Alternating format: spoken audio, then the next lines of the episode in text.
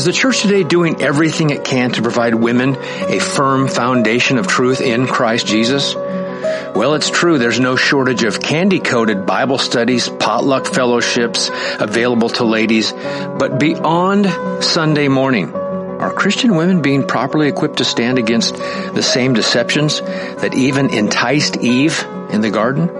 In an attempt to address the need for trustworthy biblical resources for women, No Compromise Radio is happy to introduce Equipping Eve, a ladies only radio show that seeks to equip women with fruits of truth in an age that's ripe with deception. My name is Mike Abendroth, and I'm pleased to introduce your host, Erin Benziger, a friend of No Compromise Radio, and a woman who wants to see other women equipped with a love for and a knowledge of the truth of God's Word. Well, hello, ladies, and welcome to Equipping Eve, the show that seeks to equip you with fruits of truth from God's Word so that we can stand strong and firm on that Word in an age of deception. And the deception is everywhere, right? It's not just in the world. We often think of the secular world, oh, it's filled with lies and etc. etc. True, true, very much. But so is the professing evangelical world. And so you have churches or quote unquote Christian authors and leaders and parachurch organizations that are deceiving you they are not rightly interpreting God's word and thus they're not rightly teaching God's word. And that is why we need to know God's word so that we can understand and recognize when something is awry, right? And it's not even just in the crazy seeker sensitive churches that we see this. It's not just in the you know ridiculous things that we see on the shelf at the local quote unquote Christian bookstore. Which hey, good news! I think I said this a couple of months back, but Family Christian Store is going out of business, and it's it's actually happening. There's a big store closing sign. Um, on my local store. So that's exciting. So I'm going to have to run over there and get some cheap gag gifts because that's pretty much all I ever bought at that store. Uh, and so it's good to know that there will be a few less shelves out there with heretical books on them. So congratulations, Family Christian Store, on going out of business. Part of the problem might have been when you switched over to so much Jesus junk. I mean, your books were bad enough, but then you were selling dish towels with Bible verses ripped out of context that gave us a warm fuzzy and it made no sense and nobody wants that junk sitting around their house. So congrats. Good job. We're all pretty excited you're going out of business anyway, but that is just some examples of, of deception in evangelical Christianity, the, the visible church, if you will. And, um, you know, but we, we see deception even in churches that might be doctrinally sound on paper. Uh, you know, there are legalistic teachings. There are teachings that err on the side of grace. And so we have an imbalance on one side or the other. It's either let us sin that grace may abound or let us have these rigid rules, even if they're not written down as rules, but this mindset that if you do this or that, or you wear this or that, then you probably aren't saved. So there, there needs to be a balance because without that, we have a wrong gospel, right?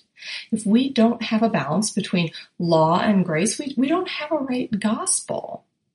And if we don't have a right gospel, well, then we're in a whole host of trouble, aren't we? And so that kind of leads into what I want to talk about today. Um, we are coming off, at least as I record this, we're coming off of the Easter holiday, Resurrection Sunday, however you like to refer to it. I am indifferent.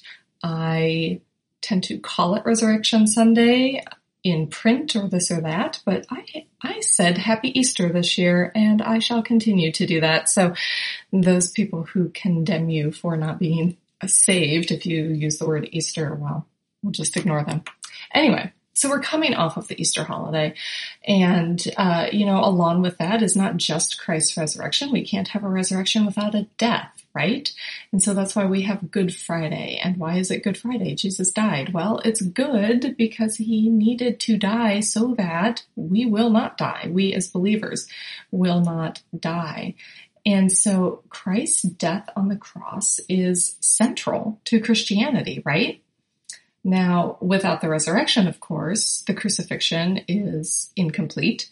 We need to have, again, we need to have the full spectrum of necessary elements here to understand uh, the Christian faith, to understand the gospel. And if we have crucifixion without resurrection, well, we're pretty hopeless. And if we have resurrection without crucifixion, well, then we're just confused. We need to have all of our elements in place when we understand what we believe and when we tell others the gospel. That doesn't mean you need an eight hour gospel presentation, but it means that you need to give a complete picture and complete understanding. And so when we decide that we don't like certain elements of the gospel or the, the story, and when I say story, I mean history as set forth for us in scripture, we have a problem and uh, then we we end up with an incomplete gospel. We end up with people not being actually saved because they don't know what to believe because and they can't believe the right thing. So where am I going with this? All right, here's where I'm going with this. I saw this article back in March. It was it was posted on baptistnews.com on March 1st, 2017, and it's called Atonement Tweet Sparks Blood Feud on Social Media. So it reads, when it comes to social media, there's power in the blood. Quote, questioning penal substitutionary atonement really brings out the 30 year old white dudes in my feed. Contemporary Christian music musician Michael Gungor commented during a Twitter storm he started February 25th with the recommendation, quote, I would love to hear more artists who sing to God and fewer who include a father murdering a son in that endeavor, end quote. Well, that's interesting. I don't know who this Michael Gungor person is. I've seen his name before and um, I don't do contemporary Christian music for many reasons. Um, but that's another topic for another day. Anyway, it seems to me I'm not missing anything by not knowing who he is. So this article goes on curiously, says penal substitution is a notion developed during the Reformation that Christ died on the cross as a substitute for sinners, bearing the wrath of a righteous God, promoted by the likes of John Calvin and Billy Graham, two names who probably should not be in the same sentence. It was long the default position in Western Christianity, but in recent decades has come under challenge from theologians who regard it divine child abuse. Oh, brother. Okay. So we could go on. Um, and I'll link to this article as always. Um, but let's talk a little about penal substitutionary atonement, shall we? Uh, first of all, penal substitution did not develop during the Reformation other than the Reformation rediscovered truths of scripture that had been twisted by the Roman Catholic Church for so long. So the, this article is so bad in so many ways. I don't know who the author of the article is. It's like Bob Allen. So what he writes here is not a quote from Michael Gungor. He says penal substitution is a notion developed during the Reformation that Christ died on the cross as a substitute for sinners, bearing the wrath of a righteous God. So um, this author of this article is wrong.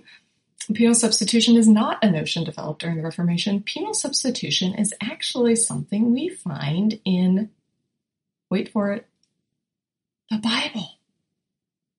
Can you believe it? It's not actually something new. Crazy, huh? So how do we know this?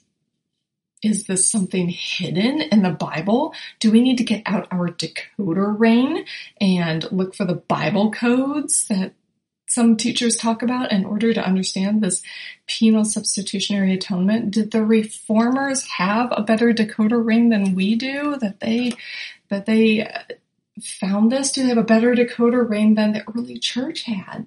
No. I don't think so. I don't think that's the case at all. Now, actually, there is a really great article on um, penal substitutionary atonement in church history, and I'm not going to go through this, but I am going to link to this at the Equipping Eve blog. It's written by Michael Vlach, who is a professor at the Master's Seminary, And the article is called Penal Substitution in Church History. And this was published in the Master's Seminary Journal back in 2009. And we'll link to this, but he goes through church history and demonstrates how this notion of penal substitutionary atonement is not was not new to the Reformation because that's nonsensical. That the early church heartily affirmed this. But more important than going to church history is going back to the Bible, right? Going back to scripture to see is this notion of penal substitution in there? Is it in there? Or are we, is it really just cosmic child abuse, as some people say? Well, let's take a look, but let's start by defining our terms, shall we? What is penal substitution? So, Dr. Bill Barrick, who's also a professor at Masters, there's just a lot of great resources on this, um, especially on the Masters website, because there have been several articles written in the Masters Seminary Journal. So, and it was probably a topic in one particular issue of TMSJ. So that's probably why I came across so many articles here. But these are very wise men, and so we might as well not reinvent the wheel and take their definitions here. So Dr. Bill Barrick says penal substitution means that Christ gave himself to suffer and die in place of the sinner in order to bear the full penalty for sin. And then he quotes some other scholars and says, quote, the doctrine of penal substitution states that God gave himself in the person of his son to suffer instead of us the death, punishment, and curse due to fallen humanity as the penalty of sin. Okay? Penal substitution means Christ gave himself to suffer and die in place of the sinner in order to bear the full penalty for sin. Okay. That makes sense, right? Many of us know this already. And and so you, you might be thinking, well, duh, why are you talking about this? Because sometimes we need to go back to the basics. We are not above reminding ourselves of these basic truths because they're vital and because they're under attack by crazy people like this Gungor person who obviously has no idea what he's talking about from scripture, which means he does not know scripture, does not believe scripture, and um, should be trembling before the Lord. Uh, there's another great article in the Master Seminary Journal by Richard Mayhue. This article is called The Scriptural Necessity of Christ's Penal Substitution, and he defines this as he says three samples offered here will adequately define the basic issue at hand regarding the meaning and necessity for penal substitution as it relates to Christ's atonement. So he says, on the cross, God treated Jesus as if he had lived our lives with all our sin, so that God could then treat us as if we lived Christ's life of pure holiness. Okay? Then he says the idea that Christ's death is a sacrifice offered in payment of the penalty for our sins it is accepted by the Father as satisfaction in place of the penalty due to us. Okay. Then he says the notion of substitutionary sacrifice, widely attested in scripture, means that Christ died in the place of sinners. The perfect obedience God required from his creatures, Jesus fully gave. We know that God requires perfect obedience, right? If you sin in one point of the law, you've broken the entire law. So we're in trouble. Jesus Christ did not break the law. He was perfectly obedient to God. In bearing the penalty of human sin as our substitute, he made full payment to God for all our failures and misdeeds. I would just say sins, but um, he's quoting from another author here. In other words, writes Mayhue, Christ, perfectly and eternally righteous in death, received from God the Father the eternal punishment due to all the unrighteous who would believe in him for eternal life. He was the believer's substitute. He who deserved no condemnation received eternal condemnation on behalf of condemned sinners who repented in his name. Without Christ's penal substitution on behalf of sinners, an efficacious atonement rendered by Christ to redeem sinners would not be real. Okay, so this is important stuff. You know, we're not dealing with a minor doctrine here. Gungor's not attacking even eschatology, which I think is actually a really important doctrine, but we won't go there today. But he's not even attacking one of those secondary or tertiary doctrines. This is key. This is central. The, the purpose of the cross, what was accomplished on the cross, that's kind of important in terms of the gospel and in terms of our salvation, right? So why why is this so important? Why do we need to have a right understanding of this? Why is it terrifying that someone with influence, perhaps not among maybe you listeners here, ladies, but perhaps among some of your friends in maybe less doctrinally sound churches or your children listening to this kind of music being influenced by these people who claim to be Christians. Why is this important that we have a right understanding of something like penal substitution? Because without the penal substitu- substitutionary atonement, ladies, we have no gospel. None. We have no reconciliation with God, and we are without hope. And that sounds kind of not good, right? Owen Strachan had said in response to this Gungor tweet, quote, without Christ, we have none of the righteousness of Christ, no redemption by his work, no propitiation of divine wrath, no sonship in the Son, no reconciliation with God, no reconciliation with fellow blood-bought sinners, and no victory over Satan, sin, death, and hell. A Christ who does not give his life as a ransom for sin is a Christ of good feelings, a Christ of emotional solidarity with sinners, a Christ who feels positively toward the lost but who does nothing to redeem them. End quote. Amen right? And and that is why this is so important. So, you know, whether this musician's tweet actually did anything or caused anything major, we don't know. But it's an attack on the cross. It's an attack on the gospel of Jesus Christ, the gospel that saves us. And that makes it important, right? It makes it important that we have a right understanding of such a vital doctrine.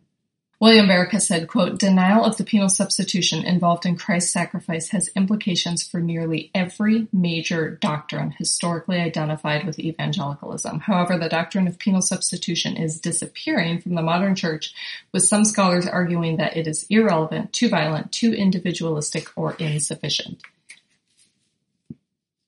Too violent even. I remember years ago there was an article came out by some woman who said that um, instead of using the cross as a symbol for Christianity, um, we should use. Uh, she said the cross is inappropriate as a symbol of God's love because it presents a violent act as salvific. And so she said that quote the value of the nursing breast as a symbol of God's provision might be re- might need to be reconsidered in our own time, and so that's what we should use instead. And so it came back to Mary, not Christ. And um, she wanted to eliminate the cross. And so, because it was too violent.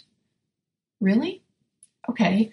Well, maybe it doesn't give you a warm fuzzy. Maybe it offends your fallen state because maybe it's saying that you, as a sinner, are so sinful and so undeserving of salvation that you need some drastic help. Maybe it offends your pride. But that doesn't matter, right? It doesn't matter if it's in the Bible. So, is the idea of penal substitution in the Bible? Or is this really just cosmic child abuse and we need to eliminate this from from our mindset, from our Christian evangelical mindset? Well, let's start first by asking the question Does God punish sin? Do we see punishment, divine punishment, in the scriptures? Again, uh, Dr. Barrick says pain, banishment, and death do not come about mechanically or impersonally. Rather, God acts to bring them about. Without demonstrating the necessity of divine imposition of penalty or punishment for sin, penal substitution is impossible. So does the Old Testament, let's go back to the Old Testament, does it speak of this divine retribution for sin? Well, think, think, just think. Just do a quick survey of scripture in your mind. What about things such as, well, let's go all the way back to the garden there was divine retribution for sin, right? There was a consequence to the sin of Adam and Eve. Big consequence, right? We're still feeling that today and we'll continue to feel that until Christ renews everything. We are all born sinners with indwelling sin because of Adam and Eve. Think about the Israelites wandering in the wilderness 40 years. 40 years. Did not need to take that long. No. You know, if you map out their, their journey, it, it did not need to take 40 years for them to get to the promised land. That was punishment for their sin, for their rebellion and their sin against God. Huh. Seems like God might punish sin. Korah's rebellion. Remember that? That happened during the wilderness wandering? Yeah. Yeah, people people died.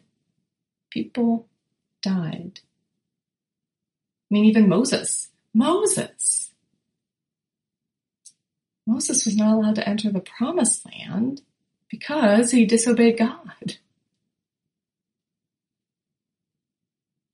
So it seems it seems that we see in scripture that there is a judicial penalty for sin. In Galatians 3:13, Paul is quoting Deuteronomy 21. He says, "If a man has committed a sin worthy of death and he is put to death, and you hang him on a tree, his corpse shall not hang all night on the tree, but you shall surely bury him on the same day, for he who is hanged is accursed of God, so that you do not defile your land which the Lord your God gives you as an inheritance."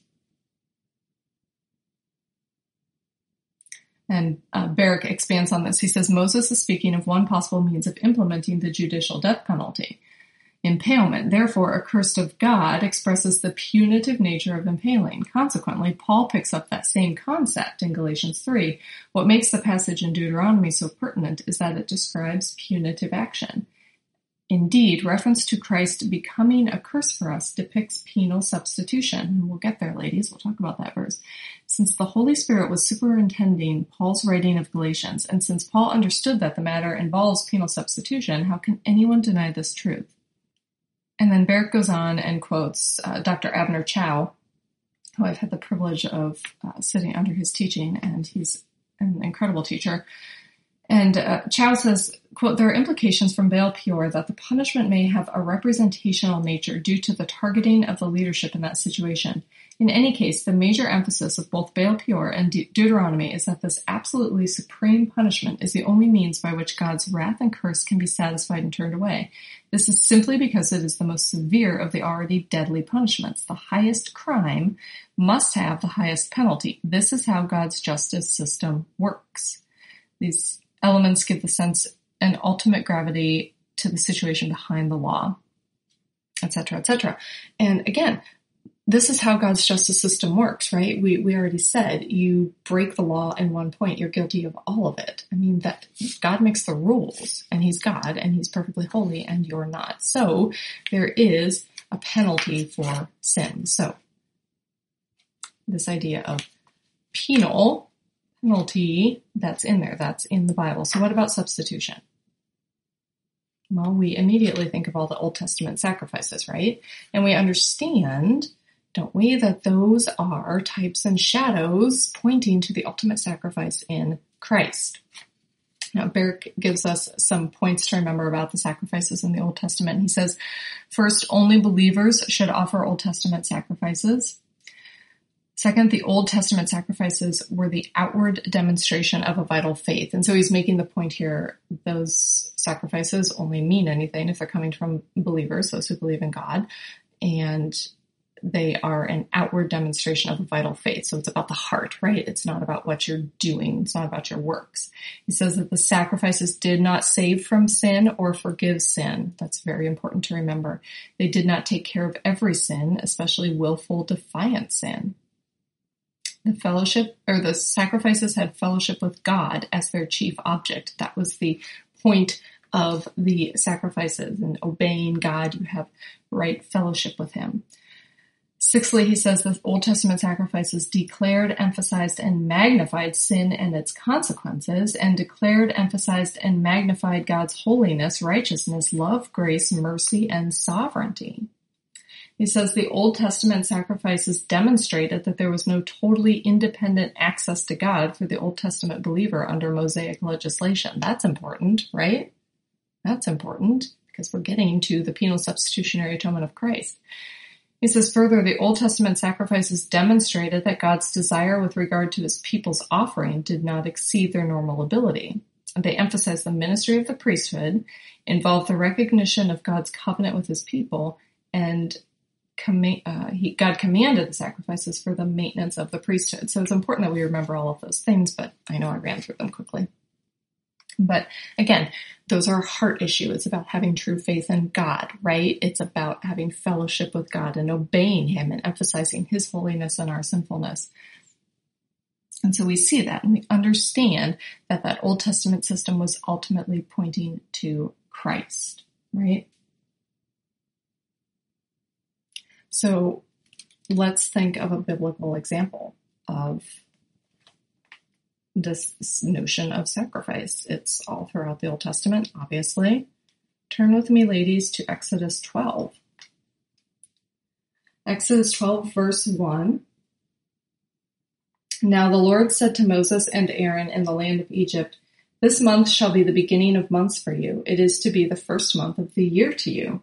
Speak to all the congregation of Israel, saying, On the tenth of this month they are each one to take a lamb for themselves, according to their father's households, a lamb for each household. Now if the household is too small for a lamb, then he and his neighbor nearest to his house are to take one according to the number of persons in them, according to what each man should eat. You are to divide the lamb. Your lamb shall be an unblemished male, a year old. You may take it from the sheep or from the goats. You shall keep it until the fourteenth day of the same month. Then the whole assembly of the congregation of Israel is to kill it at twilight. Moreover, they shall take some of the blood and put it on the two doorposts and on the lintel of the houses in which they eat it. They shall eat the flesh that same night, roasted with fire, and they shall eat it with unleavened bread and bitter herbs. Do not eat any of it raw or boiled at all with water, but rather roasted with fire, both its head and its legs, along with its entrails. And you shall not leave any of it over until morning, but whatever is left of it until morning you shall burn with fire. Verse 11. Now you shall eat it in this manner, with your loins girded, your sandals on your feet, and your staff in your hand, and you shall eat it in haste. It is the Lord's Passover. Verse 12, For I will go through the land of Egypt on that night, and I will strike down all the firstborn in the land of Egypt, both man and beast, and against all the gods of Egypt I will execute judgments. I am the Lord. The blood shall be a sign for you on the houses where you live, and when I see the blood, I will pass over you, and no plague will befall you to destroy you when I strike the land of Egypt. Well, that's kind of a big example of substitution, isn't it? Isn't it? Because if you are covered by the blood there on the doorpost, the Lord will pass over you. Lord will pass over you. According to verse 12 says Barrick, the Lord would execute judgment as he passed through the land of Egypt. The Israelites escaped death. How can this be? What have they done that would merit death? Just like the Egyptians, the Israelites came under sentence of death. What a surprise that proves to the Israelites who were um, Philip Ryken says, quote, the Israelites were as guilty as the Egyptians, and in the final plague, God taught them about their sin and his salvation. Yahweh's judgments upon the gods of Egypt prove that the gods, both severely and totally of any sort and any status, could not save anyone or anything from death. And that comes from Douglas Stewart. And Barrick says, by providing the Passover sacrifice, the Lord kept his name from pollution, and he graciously spared guilty Israelites by means of the sacrificial blood of animals in the observance. And so, we see this Passover sacrifice, and we see the New Testament affirming that Passover sacrifice, right? Especially as Christ celebrated the, what we know as the Last Supper with his disciples and affirmed this Passover and the substitutionary nature of it. In fact, turn with me, ladies, to 1 Corinthians chapter 5. 1 Corinthians chapter 5 verse 7, Paul says, clean out the old leaven so that you may be a new lump, just as you are in fact unleavened. For Christ, our Passover, also has been sacrificed. And so Paul draws that vital link that Christ, that Passover was pointing to Christ, and he is the Passover lamb. And so we see this notion, we've seen the penalty of sin We've seen that we've seen that sin must be punished, and we've seen this notion of substitution in the Old Testament, and we know that the New Testament then affirms this, right? So penal substitution, that notion that didn't come about in the Reformation. That's in the Bible. But what does that have to do with Christ? Is it truly related to Christ's sacrifice on the cross? Was Christ truly a did he suffer the penalty that we deserve? Was he truly serving as a substitute for our sin? I mean, if he was serving as a substitute, he had to be paying the penalty, right? Because without the shedding of blood, there can be no forgiveness of sins.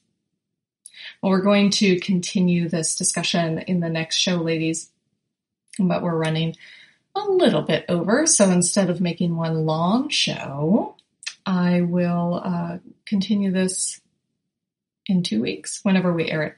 Um, so we'll keep recording and you'll get to hear the rest of it on the next show, ladies. So thanks for tuning in. And we're going to talk even more about Christ and the penal substitutionary of Christ, uh, substitutionary atonement of Christ in the next show. So come back we're not done talking about this. This is an amazing topic. This is vital. This is central. This is key. I don't know, get out your thesaurus, come up with some more words that mean the same thing. This is the gospel, ladies. So this is very important conversation and I'm so glad you were here to join me for this and I hope you'll come back so that we can talk more about this. Who doesn't want to talk more about Christ, right? All right. Thank you, ladies. Until that next time, get in your Bibles, get on your knees, and get equipped. Thanks for listening.